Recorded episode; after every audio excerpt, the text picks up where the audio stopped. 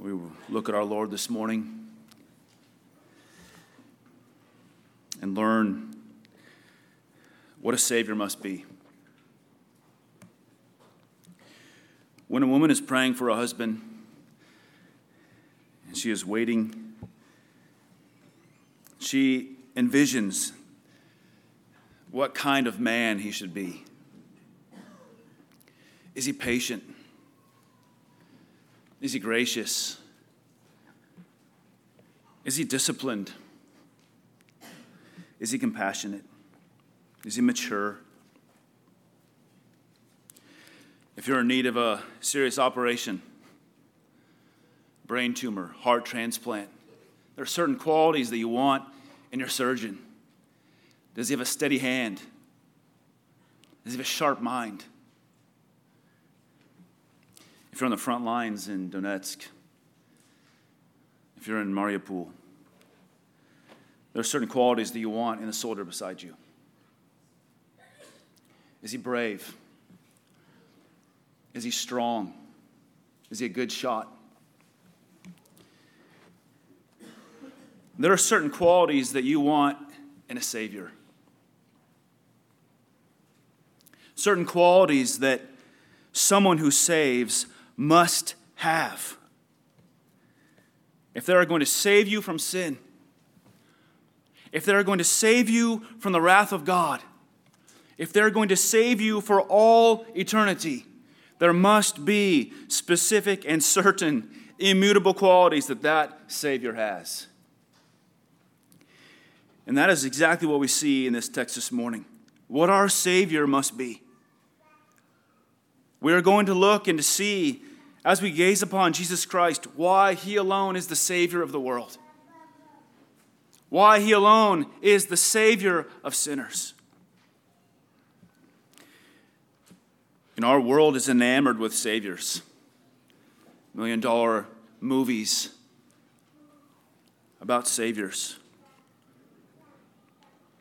Big, strong, beautiful. What we see here, though, is something that the saviors of this world lack. The first quality that we need in a Savior is what we see here in our Savior, in our Lord and Savior Jesus Christ. That first quality is compassion. A Savior must be compassionate. Verse 40, back in Mark chapter 1. And a leper came to Jesus, pleading with him and falling on his knees before him and saying, If you are willing, you can make me clean. And moved with compassion, he stretched out his hand and touched him and said, I'm willing, be cleansed. Now, I think most of us don't realize how shocking this whole section is because leprosy just isn't an issue, especially here in, in Orange County. But if, if the text said that a man ran up to Jesus and he had COVID and he wasn't wearing a mask and he wasn't vaccinated, we would begin maybe to understand. This man had leprosy. Being sick, and this time it's bad. Being a leper is worse. Leprosy is a bacterial disease, and it leads to nerve damage. And as I read up on this a little bit, what happens is that nerve damage, whatever aspect of your body it's in, can be in your ears, your nose, your face, your hands, your fingers, your legs, and your toes. Because of that nerve damage, you don't know when you've damaged other parts of your body. You step on a nail, for example. You don't know it's there. And so you could go some time with a rusty nail in your foot, which leads to some infection, which makes things even worse. I was reading up on a man who ministered to lepers, spent his life ministering. He was a believing man and spent his life ministering to lepers and helping them. And he was helping one man who had recently gone blind. His, his eyesight was getting worse and worse and worse. He could not figure out what had happened, and he went blind. And he spoke with him for a long time, and they finally realized what had happened. Because the man's hands were dead from nerves, he would putting him in scalding water, and he was putting scalding water in his eyes. And as he did that every day, he was damaging his own eyes until he went blind. And so it's a, it's a horrible disease. And you can understand why, if, if a leper just comes into your midst, I mean, if we're that afraid of COVID, what happens when a leper comes and stands next to you? And so, this man that comes to Jesus, he's a leper. And it's said oftentimes you could smell a leper before you saw him because his body's literally rotting. Parts of his body are rotting. Sometimes his nose has fallen off, his ears have fallen off. He's missing fingers. He has gangrene. In modern terms, he was a zombie. He's the walking dead. It's a physical problem. And it's not only a physical problem, it's a, it's a spiritual problem. Because for the Jews, if you had leprosy, it was often considered as punishment from God. Leprosy was used by God in the Old Testament as a visible sign of his judgment and anger at rebellious sinners. So you remember God punished Miriam with leprosy, white as snow. You remember also Gehazi's greed, Elisha's servant. Elisha cursed him with Naaman's leprosy. Remember the story of Uzziah, who was a great king and became very, very proud over his accomplishments, and he entered into the holy place, thinking that he could approach God, and God struck him with leprosy. Second Chronicles 26 21 says King Uzziah was a leper to the day of his death, and he lived in a separate house, being a leper, for he was cut off from the house of the Lord. So, to the Jews, a leper is physically contagious, he's spiritually contagious. You've got physical pain, you've got spiritual pain, you've got emotional pain now. Because if you're a leper, you're, you're cut off from everybody, you're cut off from society. If you're a leper, you're, you're I don't want to say, I don't want to say you're shunned. It's not that the parents stop loving their children, but you, you just have to be removed from society and you would be placed in a colony with other lepers like you. Cut off from your family. No no no hugs from your mom. No father to embrace you to remind you of his love for you. You're surrounded by people that are dying of the same thing that you're dying of. You're watching your friends. They're rotting in front of you. It's a horrible disease. And so when this man came forward I think we need to understand that the crowd pulled back. They stepped away when this man stepped forward. And I think it's possible that people were probably angry. I mean, people are ready to go full Karen on this guy that comes into their midst. He's sick, he's diseased, and he's threatening the health and the well being of other people. They're ready to stone him, perhaps. And I think we need to understand that when this guy came to Jesus, this is a bold and yet terrifying move. He does not know what people are going to do. He does not know if he's even going to be able to make it there before someone just knocks him down and they drag him out of the city or whatnot. He goes forward to Jesus Christ in the midst of the assembly, just desperate. And he's terrified and he's begging for his life. And what does he say? If you are willing, you can make me clean. The quality that we see in Jesus here is the reason, brothers and sisters, why, why we're here this morning. Not just because God is sovereign, not just because God is righteous, but because our God is compassionate. It says here that Jesus was moved with compassion. Instead of rebuking him for his selfishness, instead of rebuking him for, for the danger he's putting others in, Jesus Christ's heart is moved towards this man. You've heard this word explained numerous times, this very peculiar, colorful word, this, the splanchnon, the, the bowels, the, the innards of the man. It's this, it's a visceral response that Jesus has as he looks upon this man. It's the same word when he looked upon the multitudes. It says he felt, he felt compassion towards the multitudes, for they were like sheep without a shepherd. His heart was broken. And his compassion moved him, verse 41 shows us, and moved with compassion. He stretched out his hand and he touched him and said to him, I am willing, be cleansed. So again, this is, this is shocking. He touches this man that no one certainly would have even wanted to stand next to. Why? Because Jesus Christ is compassionate. I think there's anything that I need to understand as a mid 40s guy. I need to understand more and more and more the compassion of Jesus Christ. He wept at Jesus, he, he wept at Lazarus' grave. His heart was broken as he contemplated the destruction of Jerusalem. And when he saw those thousands oppressed by Rome, sitting under false teaching, he was moved with compassion. And brothers and sisters, this is the kind of Savior that we need. Because I, I stand here, Pastor Marcus,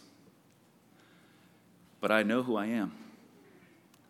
I know my struggles. I know what is in me still. I know my flesh. It is God's grace to me that you don't really know me. Because if you did, you probably wouldn't want to hear me preach. And it is God's grace to me that I don't really, truly, utterly know you. Because I probably wouldn't want to preach to you. Brothers and sisters, we are all in desperate need of compassion. We are all desperately in need of a God who not only looks into the core of our being and knows who we are, but is moved not with just rage and anger and hostility, but is moved with compassion and kindness and grace towards us. Jesus Christ's heart breaks when he looks upon sinners. His heart is moved with compassion when he looks upon us, but that's not enough. It is not enough to be moved with compassion. What else must our Savior be? He must be willing. He must be willing.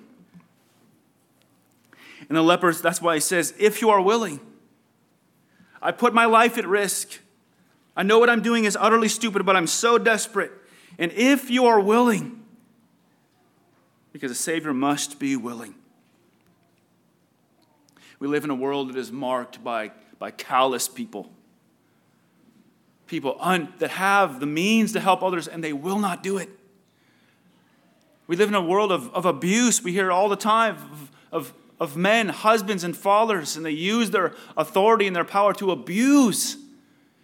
And we look at governments and they use their authority and power, these men in power, what do they do? They use their authority, they use their power for themselves.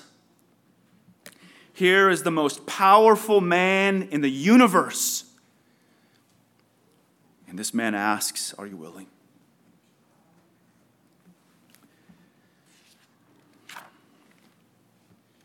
I think it's phenomenal. He's not annoyed.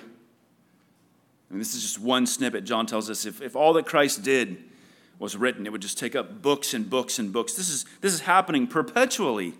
People coming up to Christ another one, another one, another one, another one. And, and I would just finally say, I'm done. Enough. He just keeps going. He just keeps serving. He just keeps pouring forth compassion and mercy, healing people. And here he is. He's willing. He wants to serve this man. He's compassionate and he's willing, but that's not enough. That's not enough. You can be compassionate, you can be willing, but there is something else that is utterly necessary if you are to be the Savior of the world. What is it? You must be what? You must be able. You must be able. Because the history of our world is really the history of inability the inability to prevent war, the inability to bring about peace, the inability to fix marriage, the inability to save others, the inability, your inability, my inability, what? To save ourselves. Man is unable. And this man comes and he says, If you are willing, you can what? You can make me clean.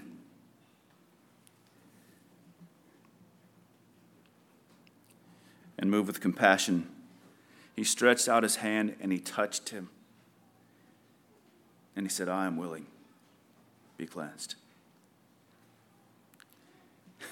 And immediately his leprosy left him and he was cleansed.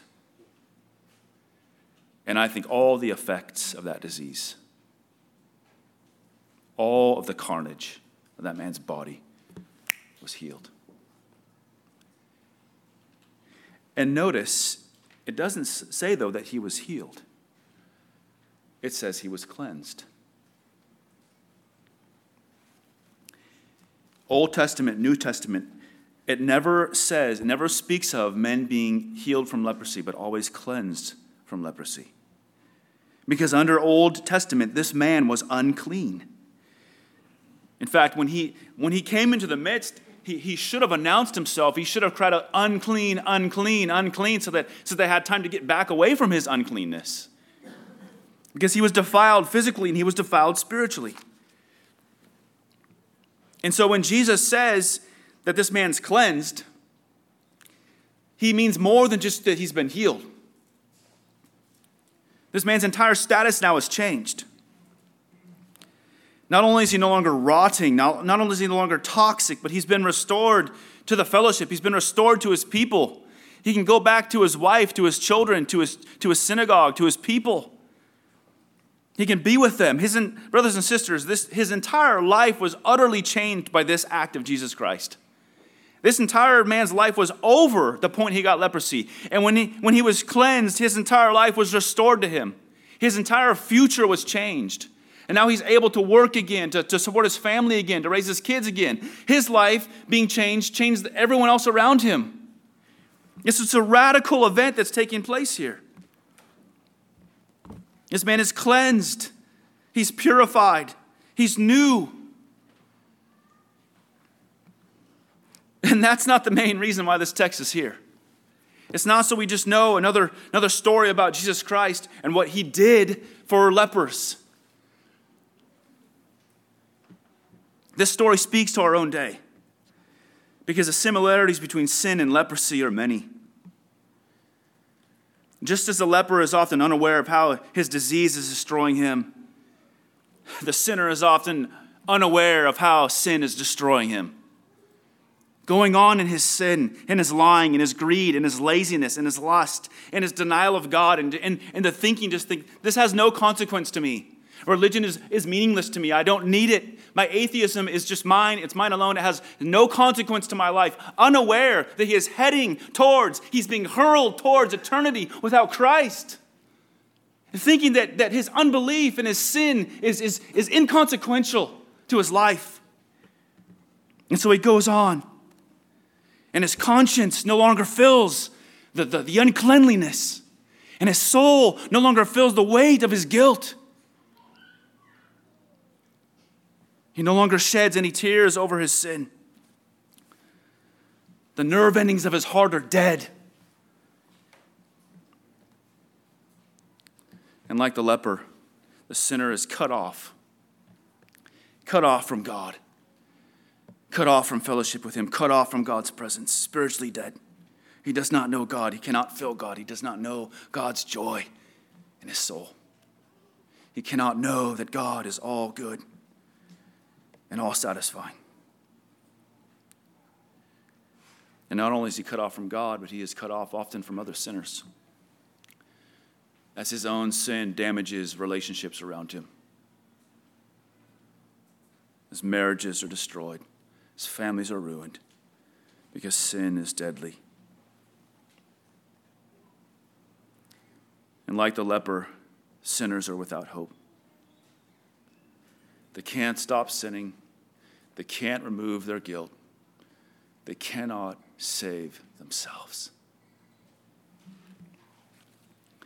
Brothers and sisters, one of the, one of the greatest gifts, an initial gift of God, is conviction. To fill sin. For the conscience to be pricked, for the mind to be alert, for the soul to fill the weight and the guilt of sin. If you're a believer, you went through that. Every single one of us, when you're, you're living life, everything's fine, you're doing what you want to do, you're living your best life now, and all of a sudden the Spirit starts working.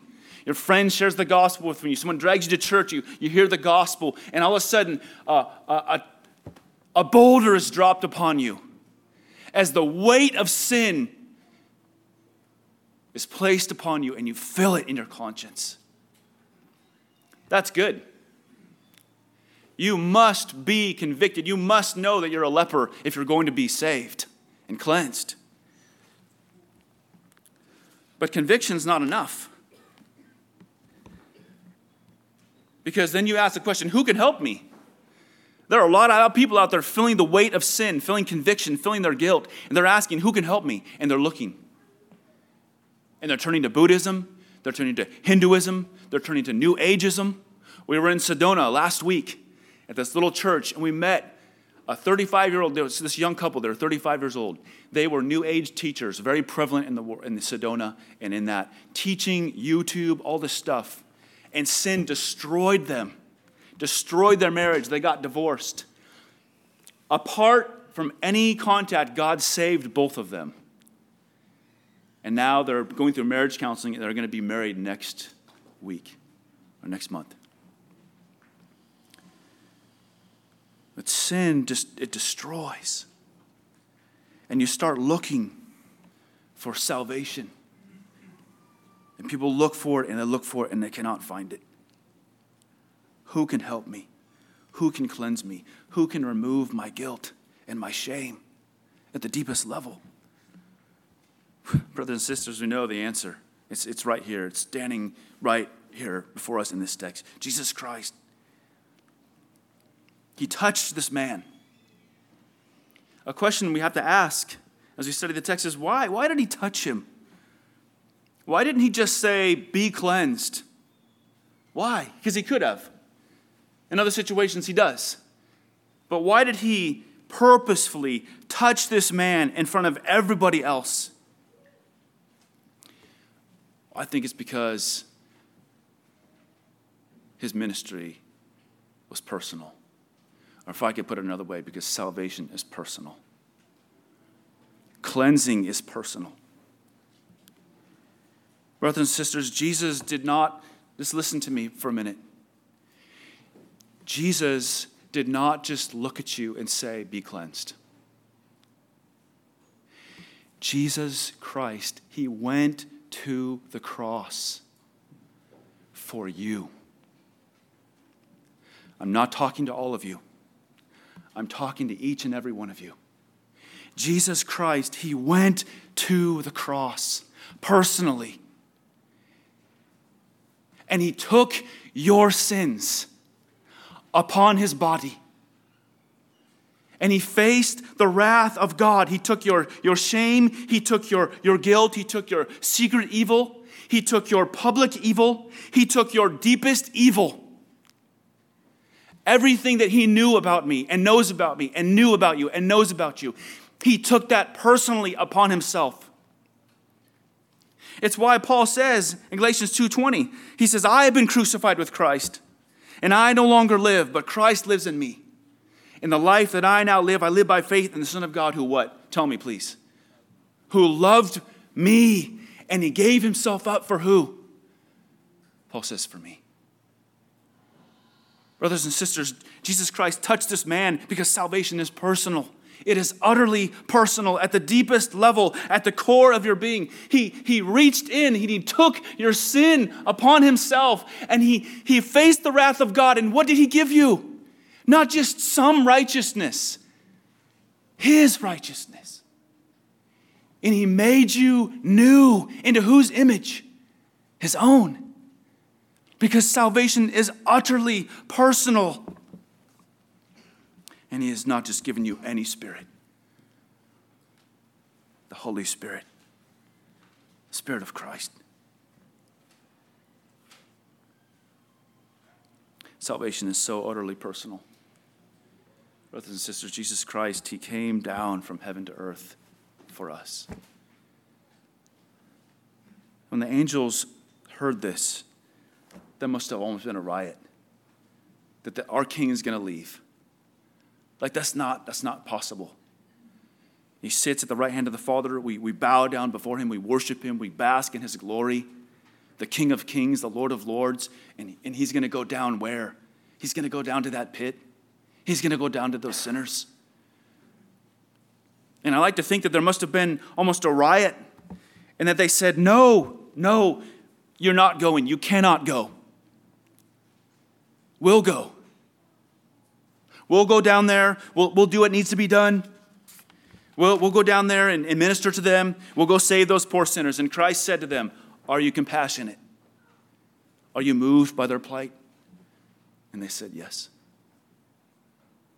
And he said, Are you willing? Are you willing to go? Are you truly willing to leave everything and to go down there and minister to those poor sinners? And they said, Yes. And then what did he ask? But are you able? Are you able to take their sins upon yourself? Are you able to enter the Holy of Holies into the face of God with their sins and pay and extinguish the Father's wrath? Are you able to rise from the dead?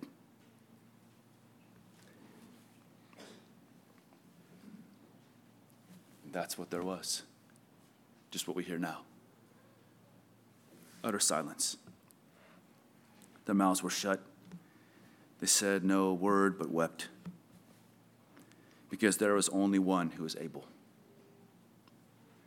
Brothers and sisters, there is only one who is able to save, who is able to purify, who is able to sanctify, who is able to cleanse you from your sin, who is able to save you for all of eternity. Joshua was saying this yesterday. And I think there's a reason why we, we preach the gospel at church over and over and over and over. Because the fact of the matter is, there are always people that think that they can be saved by their religion. That they put their trust in their baptism, they, tr- they put their trust in their Bible knowledge, they put their trust in their service and in their ministry, they put their trust in what they do. And they begin to think that because of their external work, that they're right with God brothers and sisters, and you here that maybe not be yet a brother or a sister, only Jesus Christ can save you. Only He can change you at the deepest level. Only He can reach into the depths of your heart and remove your ungodliness and your unholiness. Only He can reach in and instill in you a new heart and a new mind. You cannot cleanse your heart, but He can. You cannot purify your soul, but He can. You cannot cause yourself to be born again, but He can. You cannot justify yourself before a holy God, but He can.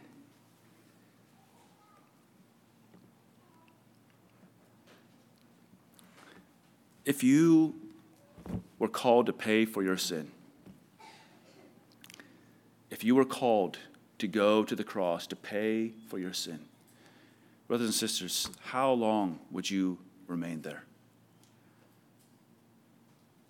How long would you have to, to stay upon that cross? How long would you have to hang there upon those nails? How long would you have to endure the Father's wrath for your sin?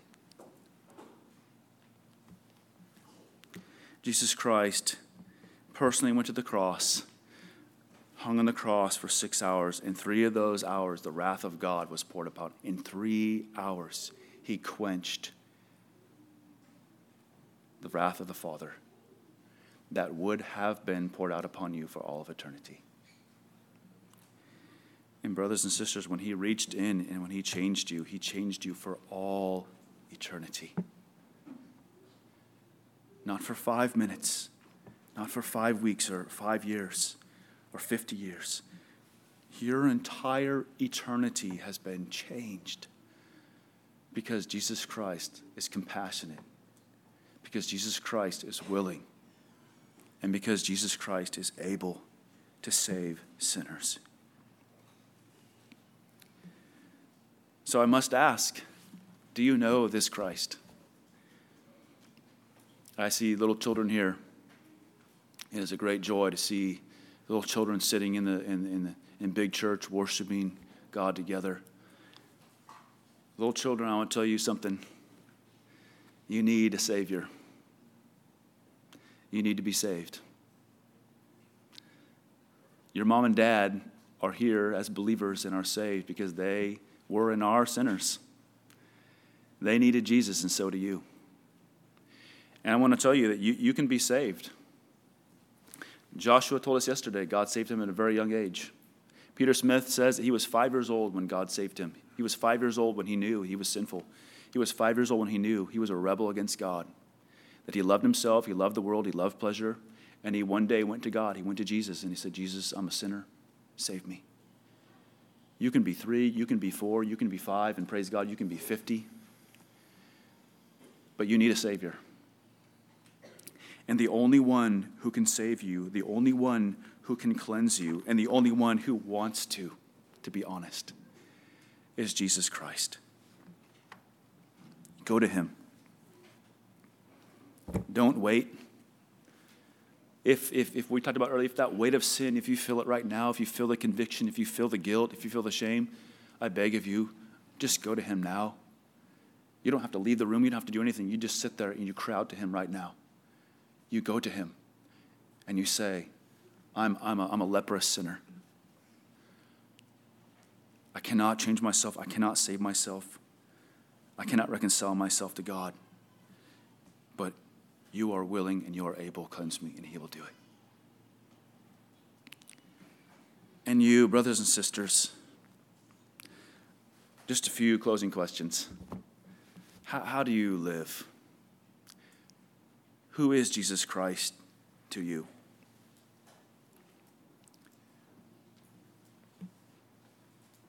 I know you believe he's powerful. I know that you, you believe that he is a mighty Savior. But do you really believe that he is compassionate? Do you know that he knows how sinful you are this morning? He knows how unfaithful you are. He knows how much you waver. He knows how much you doubt. He knows all that is there, all the struggles you're going through. He knows even more about you, far more about you than, than you do. And do you know what? You know what his disposition is towards you this morning? Is loving kindness and compassion. He loves you. And some of you live as Jesus is able, but he's not willing. And some of you live as if Jesus is willing, but he's not able. And I am here this morning to remind you, brothers and sisters, that's not true if He allows you to endure suffering and trials and whatever it is that you're going through, it is exactly what Hyun said this morning, is because He is good.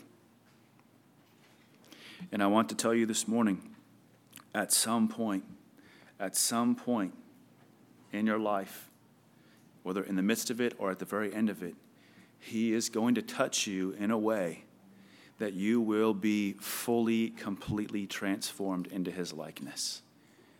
And every trial and every burden will make sense as you are perfectly conformed personally to the image of Jesus Christ. Lord Jesus, we thank you for your compassion towards sinners. And we thank you so much that you are not just simply willing that you are able to bear upon your body our sin and our shame and that you were able to justify us completely that you didn't just you didn't leave some sin you didn't leave a thousand years of purgatory for us to finish it off no you cried out on that cross it is finished and you paid for all of it and you saved to the utmost lord we pray that you would help us to cling to you and we remember who you are and we pray that god you would also instill the heart of your son in us as well that we would be compassionate as well that our hearts would break over lost sinners and break around us, break uh, for, for the needs of those around us, and that you would use us for your glory. And we pray all this in Jesus' name.